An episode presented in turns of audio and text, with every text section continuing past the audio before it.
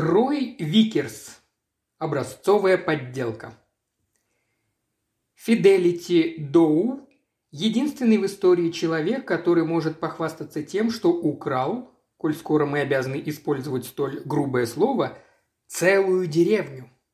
Кражей этой она нечаянно подарила нашим правоведам изумительный с точки зрения юриспруденции прецедент. Похищенная деревня называлась Своллоусбат. Если в последние годы вы приезжали туда, чтобы насладиться красотой поросших густым лесом холмов, изумрудных пастбищ прелестных, старосветских коттеджей и волшебной долины, через которую, сорвавшись водопадом с невысокой горы, весело бежит река, знаете, что не укради, Фиделити, все кругом, леса, холмы, реку, деревню и луга, вы любовались бы лесопилкой и каменоломней. Загородная резиденция мисс Доу находилась и находится в Своллоусбате. Ей принадлежат семь акров земли и дом, выстроенный по образцу фермерских домиков эпохи Тюдоров. Когда Фиделити его приобрела, это и был настоящий тюдоровский дом, однако дело было так.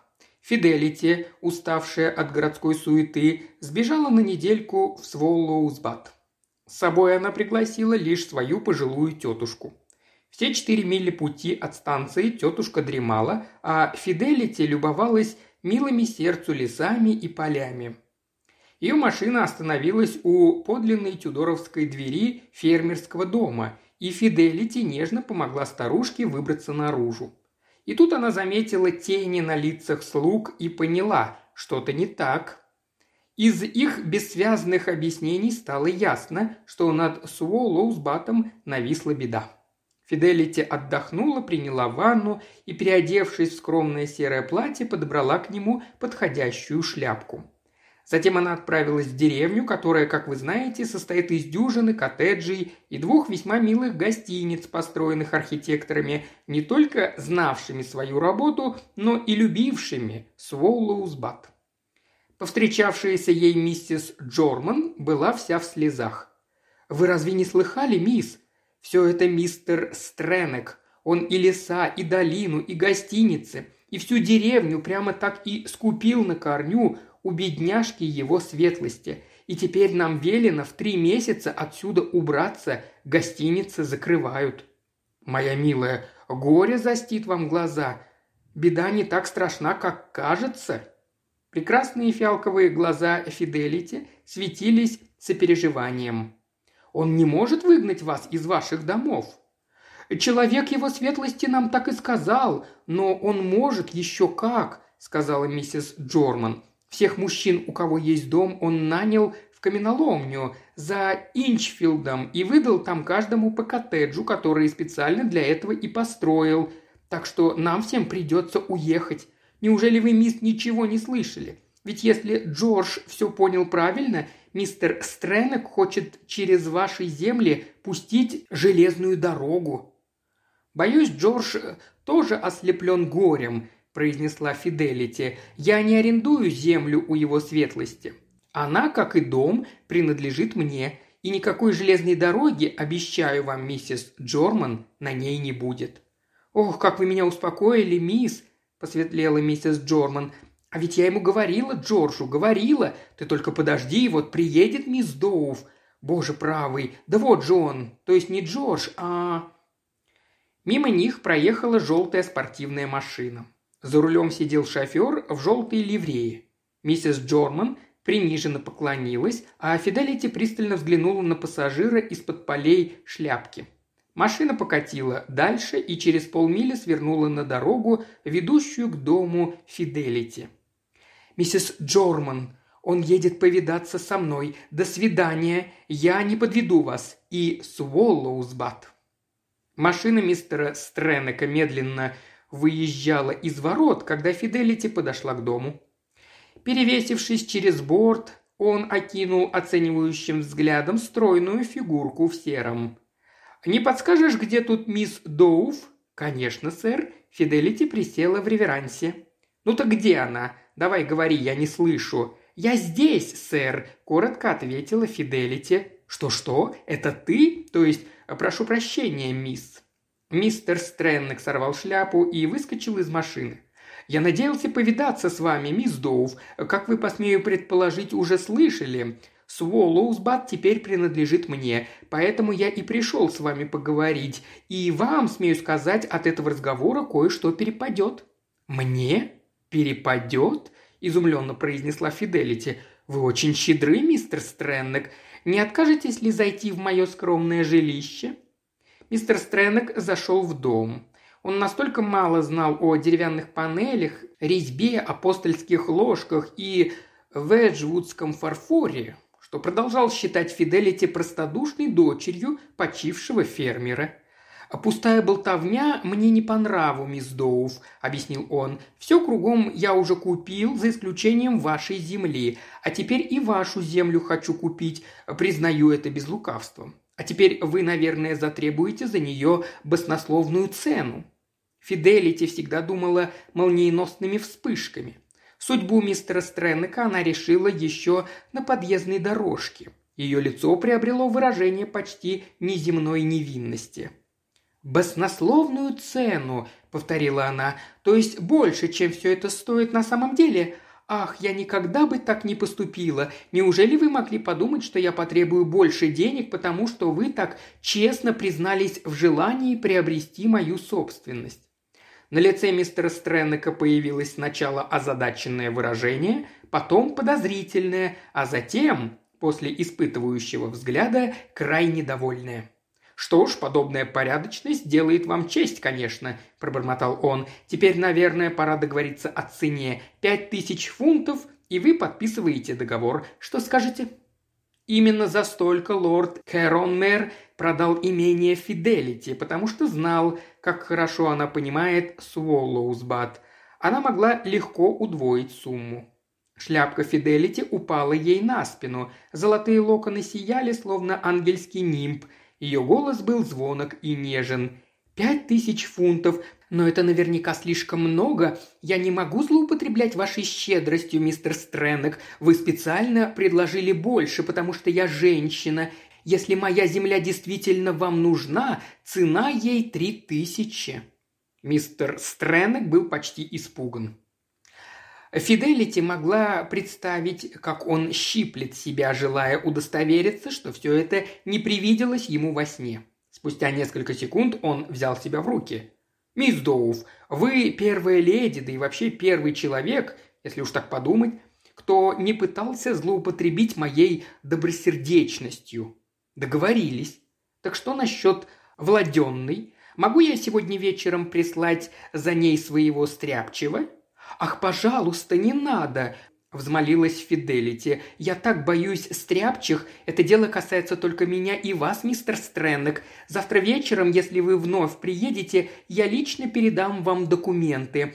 Потом ваши стряпчие могут проделать все необходимое, а вы передадите мне оставшиеся бумаги на подпись». Мистер Стреннек согласился. Он бы согласился на что угодно. Фиделити понимала, что просить его до поры до времени хранить молчание об условиях сделки будет излишне. Вместо этого она рассказала о Своллоусбатской гильдии юных девиц, судьба которых необычайно ее занимала. Оказалось, что их салону не хватало пианино. Мистер Стреннек достал чековую книжку, выписал Фиделити чек на пятьдесят фунтов и сказал себе, что никогда не видел подобных глаз. Когда он уехал, Фиделити позвонила в Лондон и спустя полчаса говорила с Эпплби, ученым, быть может, самым блистательным из тех блистательных людей, которые верили ей свою жизнь и честь. «Эпплби, мой друг, способны вы совершить чудо и пропустить свет через пергамент так, чтобы он стал прозрачным, как папиросная бумага? Тогда приезжайте и захватите с собой трех наших приятелей и те несимпатичные ломы и паяльные лампы, какие бывают у взломщиков. Приезжайте завтра в полночь в строжайшей тайне». Следующим вечером в половине десятого мистер Стреннек ушел от Фиделити с владенной на дом и семь акров земли. Ему предстояло составить договор и через три дня вернуться за подписью. Фиделити мягко выразила неприязнь к чрезмерной спешке. В В полночь, когда весь Своллоусбат спал, Эпплби прибыл с тремя подручными. Он привез с собой сложную конструкцию, напоминавшую раму и чертежную доску, а также мощную электрическую лампу. Варли, Мейнс и Гарфилд были вооружены несимпатичными атрибутами профессиональных взломщиков. Поприветствовав гостей, Фиделити раскрыла им тайные закоулки своего сердца. На следующий день, оставшись дома в компании старой тетушки, она вновь позвонила в Лондон. На этот раз ей был нужен Скотланд-Ярд. «Доброе утро, мистер Рейсон. Это Фиделити Доу. Не могли бы вы мне помочь?» На другом конце провода воцарилось потрясенное молчание. «По-моему, мисс Доу, я только и делаю, что вам помогаю», – произнес Рейсон. «Человек достаточно большой, чтобы не бояться шутить над самим собой». «Но на этот раз дело серьезное», – взмолилась Фиделити. «Я у себя в Своллоусбате. Прошлой ночью взломщики проникли в дом и вскрыли мой сейф. Я ничего не стала говорить местной полиции, потому что не питаю к ней особого доверия. Полисменов всего двое, и их подготовка...» «Я приеду, мисс Доув», – сказал Рейсон. Его голос прозвучал весьма мрачно. Фиделити вздохнула и закрыла глаза, словно молилась. Рейсон прибыл днем. Фиделити встретила его на станции и подвезла. В тот день она была хороша, как ангел, и Рейсон поневоле обратил на это внимание. По дороге к фермерскому дому они говорили о погоде, посевах и пчелах. «Не желаете ли выпить чаю перед тем, как приступить?» – спросила Фиделити. «Нет, благодарю», – ответил Рейсон, и Фиделити вновь вздохнула. Она проводила его в кабинет, показала грубо вскрытый сейф, следы ботинок на подоконнике и прочие неотъемлемые признаки кражи со взломом. Рейсон несколько секунд изучал детали, потом он кивнул и усмехнулся. «Позвольте заметить, вы немного перестарались, мисс Доув», – произнес он спокойно. «Десять лет назад истоптанный подоконник выглядел бы убедительно, но сегодня грабители научились заметать следы». В пустой комнате не было никого, кроме них. «Пожалуйста, не обижайтесь, мистер Рейсон», – умоляюще произнесла Фиделити, и голос ее был нежен, как пение птиц в серебристых сумерках. «Я не обижаюсь», – не переставая улыбаться, ответил Рейсон. «Напротив, мне лестно, что вы не стали себя особенно утруждать. Вы понимали, что я распознаю инсценировку в любом случае». Долгие ночи, что я пролежал без сна, размышляя о ваших методах, кое-чему меня научили. Вы в точности знаете, как работает управление, и строите свои планы соответственно. Вы знаете, что служебные инструкции обязывают меня относиться к произошедшему как к ограблению. Это и дает вам преимущество. Мы не можем сражаться с вами на равных. Разум против разума. Полицию связывают устав и доказательное право. А ведь сколько раз я думал, что вы у меня в руках. Это помогло мне кое-что понять, в том числе и поговорку о кувшине, который повадился по воду ходить». «И что будет, если кувшин разобьется, мистер Рейсон?» Ее идеальный голос чуть подчеркнул эти слова. Рейсон замялся. Его ответ прозвучал немного скованно. «Об этом я не думаю, мисс Доув. Моя работа – его разбить». «Быть может, все-таки чаю?» – вновь предложила Фиделити. «Я угощу вас медом из моих ульев». «Сначала формальности», – произнес Рейсон, а потом устало добавил. «У меня будут неприятности, если я не пройду по всему списку. Не могли бы вы перечислить, что пропало из сейфа?» «Два золотых подсвечника, владенное на дом и окружающую землю». Алтарная пелена, сотканная триста лет назад в Мехелине, весьма дорогая даже по мирским меркам, а также экземпляр первого издания «Пути паломника» и два медальона с портретом моего дедушки. Рейсон записал предметы с сардонической усмешкой на лице. Потом он принял предложение Фиделити выпить чаю. Они вновь поговорили о погоде, природе и приплоде. В Лондон он вернулся последним поездом. «Мы тут же сообщим вам, когда что-нибудь узнаем», – произнес он официальным тоном на прощание. «Я уверена, что вы уже напали на след», – прошептала Фиделити, и золотой локон упал ей на щеку.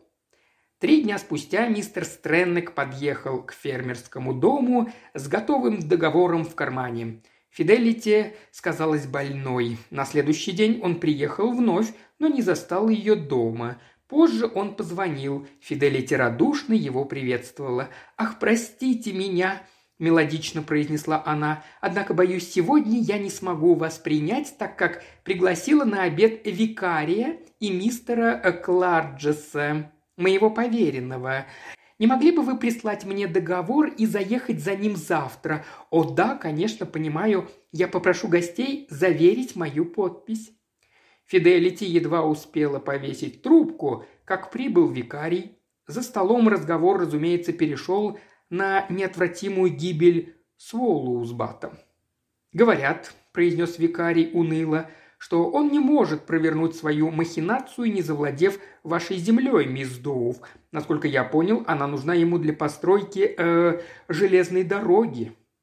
«Мистер Стреннек действительно просил меня продать дом», – сказала Фиделити. «И я, конечно, ответила ему так, как ответил бы на моем месте каждый. Мне было больно его разочаровывать. Бедняжка был просто раздавлен, но тем не менее вел себя вежливо». «Вся эта затея – настоящая катастрофа», – сказал поверенный. «Леса, долина». Ему не хватало слов. «Давайте не будем горевать, пока не грянула беда», – попросила Фиделити. «Если это вас успокоит, мои друзья, скажу без сомнения. Глубоко в душе я уверена, что напасть обойдет нас стороной, и это прекрасное место останется нетронутым». Викарий и поверенные, которые знали о Фиделити лишь то, что она молода, необычайно красива и любит Своллоусбат так же сильно, как и они – казалось, несколько утешились, однако продолжали размышлять о том, зачем Стреннеку понадобилась железная дорога. На следующий день в десять часов утра мистера Стреннека проводили в кабинет фермерского дома. На письменном столе времен королевы Анны лежал договор, передававший собственность Фиделити в его распоряжение. «Доброе утро, мисс Доув. Вы закончили наши дельцы? Очень любезно с вашей стороны. Дайте-ка гляну». Мистер Стреннек пробежал глазами по документу, глаз у него был в этих делах наметанный, подпись Фиделити Доув, засвидетельствованная викарием и поверенным, передавала в его имущество земли, которым на рынке цена была десять тысяч, а для него и все пятьдесят. И всего за жалкие три тысячи. Повезло же ему наткнуться на эту дурочку. «Да, думаю, все верно. Осталось лишь получить от вас подтверждение оплаты. Деньги у меня с собой в банкнотах». «Я уже все подготовила», – сказала Фиделити, протянув ему расписку. Стреннек проверил и расписку, нашел ее подходяще составленной и достал бумажник. «Раз, два, три, четыре по пять сотен, две тысячи и одна тысяча. Итого три тысячи. Сумма не маленькая, мисс Доув, но не будь вы настоящей леди, мне пришлось бы заплатить сотен на пять больше». «Ах, вы мне льстите», – скромно потупившись, произнесла Фиделити. «Я лишь пытаюсь жить честно и молюсь, чтобы мой пример вдохновил других людей». «И я тоже», – отозвался мистер Стреннек, – «и я тоже». «А, вот еще что. Вы, конечно, поняли из этого документика», – он помахал актом продажи, – «что передали мне в немедленное владение вместе с землей и домом мебель и прочие пожитки. Так когда вы намереваетесь съезжать? Пару недель я вам дам, но ровно на пятнадцатый день мои люди начнут копать».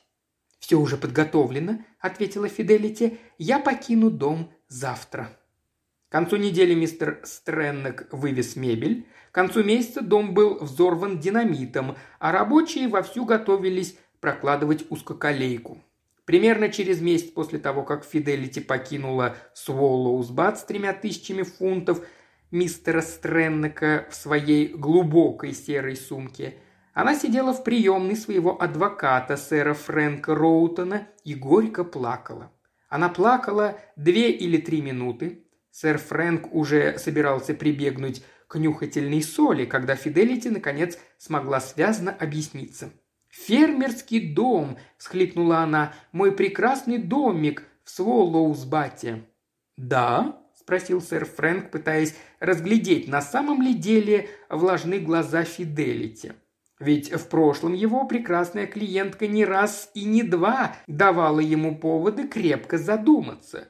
«Что случилось с вашим домом? Он разрушен, его сравняли с землей, мои милые лужайки разрыты и перекопаны». Недоверие на лице сэра Фрэнка сменилось испугом. Он попытался выудить из нее подробности, но тщетно.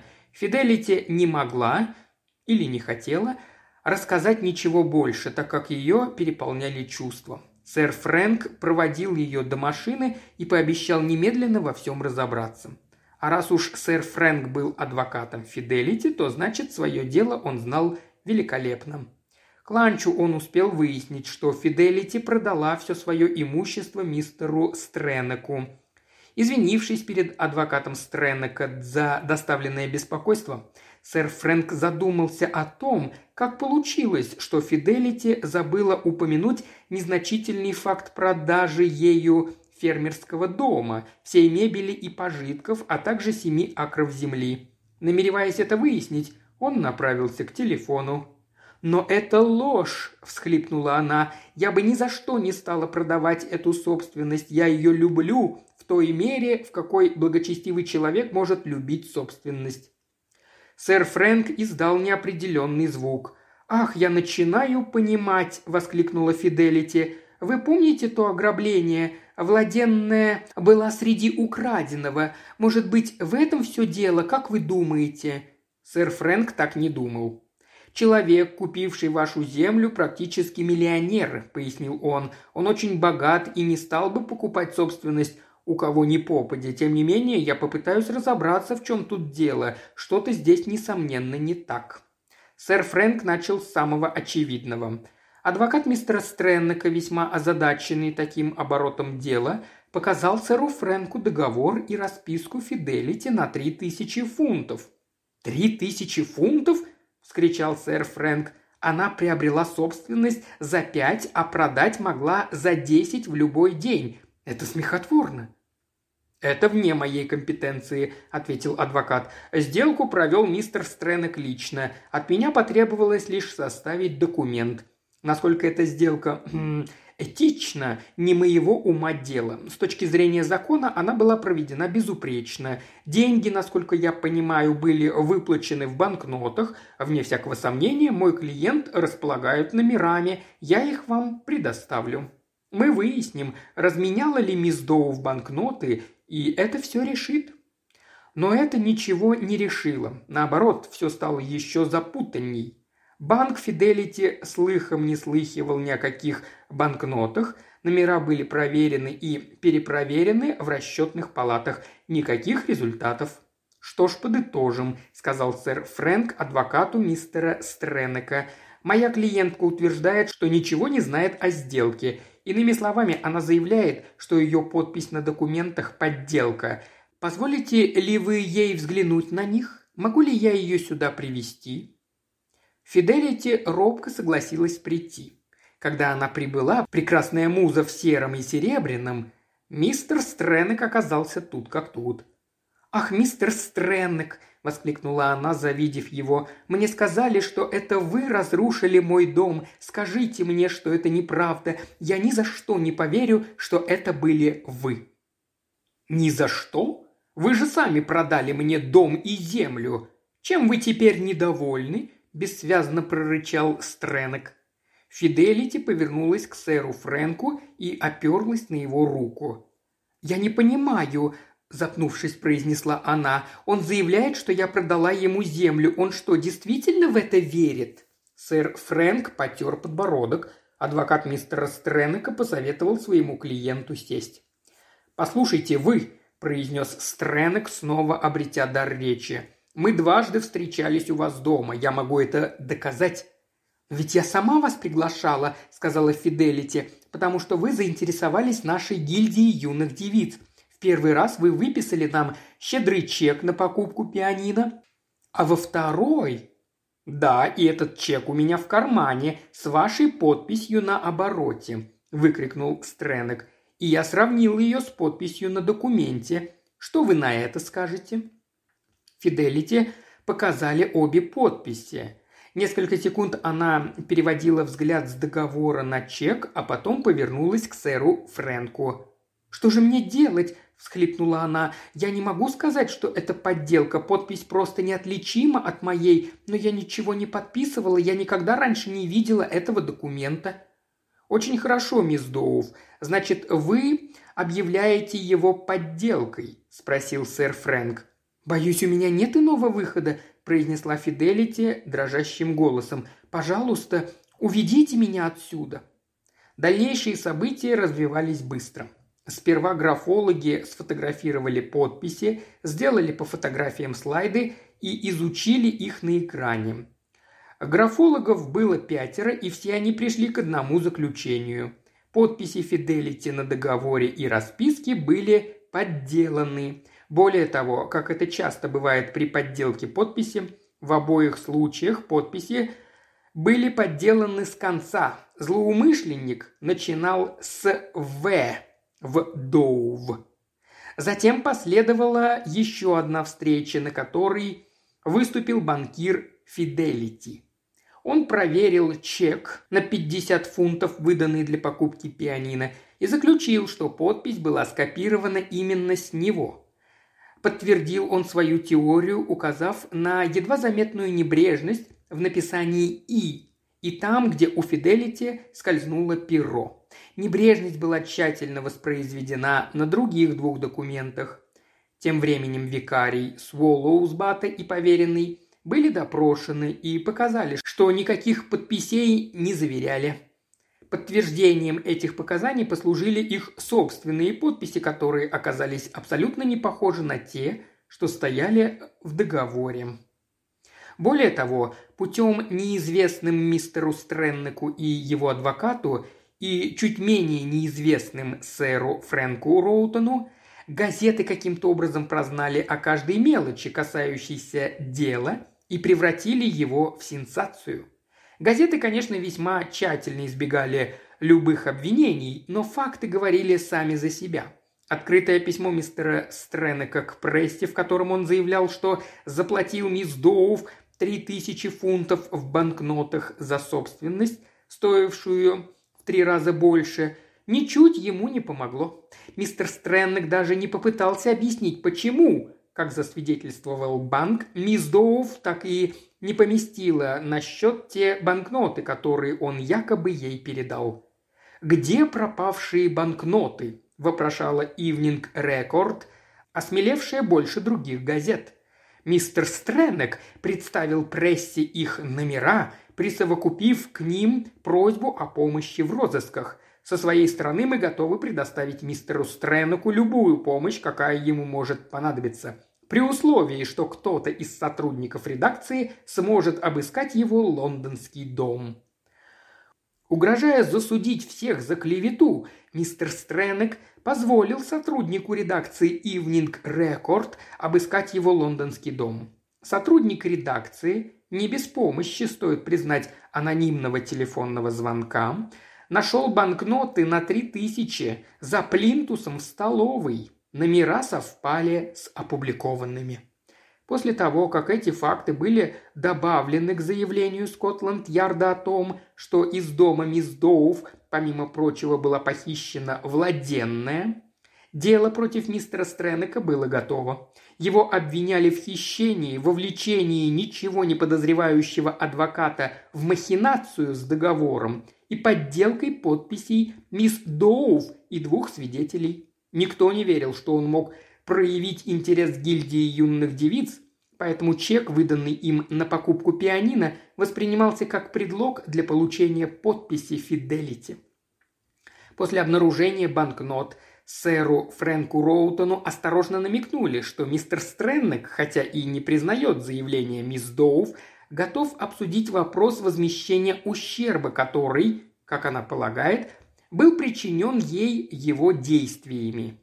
Фиделити опоздала на встречу, назначенную в конторе сэра Фрэнка. Когда она вошла, сэр Фрэнк, адвокат Стреннека и инспектор Рейсон одновременно поднялись. Сам мистер Стреннек остался сидеть. Разговор начал адвокат мистера Стреннека. «Мадам, мой клиент полагает, что слух о вашем намерении подать в суд...» «Ха!» – взорвался мистер Стреннек. «Кончай болтать! Меня надула эта мошенница. Это я должен подавать на нее в суд!» Присутствующие запротестовали, но рык мистера Стреннека заглушил их доводы. «Думаете, я не понимаю, когда меня пытаются подставить? Кто грабанул сейф? Да вы сами! Вы, мисс Доуф!» «Спросите инспектора. Кто подделал подпись на договоре и расписке? Вы сами. С чека, который обманом вынудили меня выписать какой-то дурацкой гильдии. Кто подбросил банкноты мне домой? Один из ваших дружков-грабителей. Спросите инспектора». Подобные вопросы инспектору можно было бы задавать, мистер Стреннек, вставил слово сэр Фрэнк, если бы он был свидетелем на суде по делу о заговоре мисс Доуф. «Молчать! Думаете, я сам не знаю? Думаете, она бы сюда заявилась, если бы не знала, что я у нее на крючке? Что в суде мне пришьют фальсификацию документов, грабеж и еще пару статеек? А против инспектора я ничего не имею. Это он мне глаза и раскрыл. Но в суде мне делать нечего. Придется просто сидеть и слушать, во что мне вся эта история обойдется». Фиделити посмотрела глазами милосердного, всепрощающего ангела на человека, который хотел отнять у жителей Своллоусбата дома и уничтожить дивную красоту этого места в угоду своей алчности. Потом она промокнула уголки глаз кружевным платочком и надломленным голосом произнесла: «Сэр Фрэнк, вы могли бы оградить меня от этих оскорблений. Зачем вы позволили мне сюда прийти? Но ах, как же мне больно за этого несчастного человека!» «Лицедейство!» – завопил Стреннек, а потом, когда Фиделити направилась к двери, торопливо добавил: «Что вы намерены делать, мисс Доуф?» «Я ничего не могу поделать, полиция и так уже здесь». Она слегка кивнула Рейсону. «Я ничего не знаю о законе, но уверена, что никак не смогу отвести от вас руку справедливости. Разве не так, сэр Фрэнк?» «Думаю, сэр Фрэнк поддержит меня», – произнес адвокат мистера Стреннека, «если я скажу, что сейчас все дело зависит от вашего взгляда на происшедшее, мисс Доуф. Если вы готовы принять заверение моего клиента, что он никоим образом не причастен к случившемуся и очернен невероятным, но ужасным стечением обстоятельств...» «Но, мистер Уорн», – произнесла Фиделити пылко, – «верит ли он сам в глубине души в то, что говорит?» Сэр Фрэнк обменялся взглядом с Рейсоном. Оба мужчины, пожав плечами, отвели глаза. «Что ж, тогда вот что я скажу», – процедил Стреннек. «Я всему виной. Я был небрежен. Я купил владенную у грабителей, уверивших меня, что ваша подпись подлинна. Мне стоило предпринять шаги и удостовериться, что это так.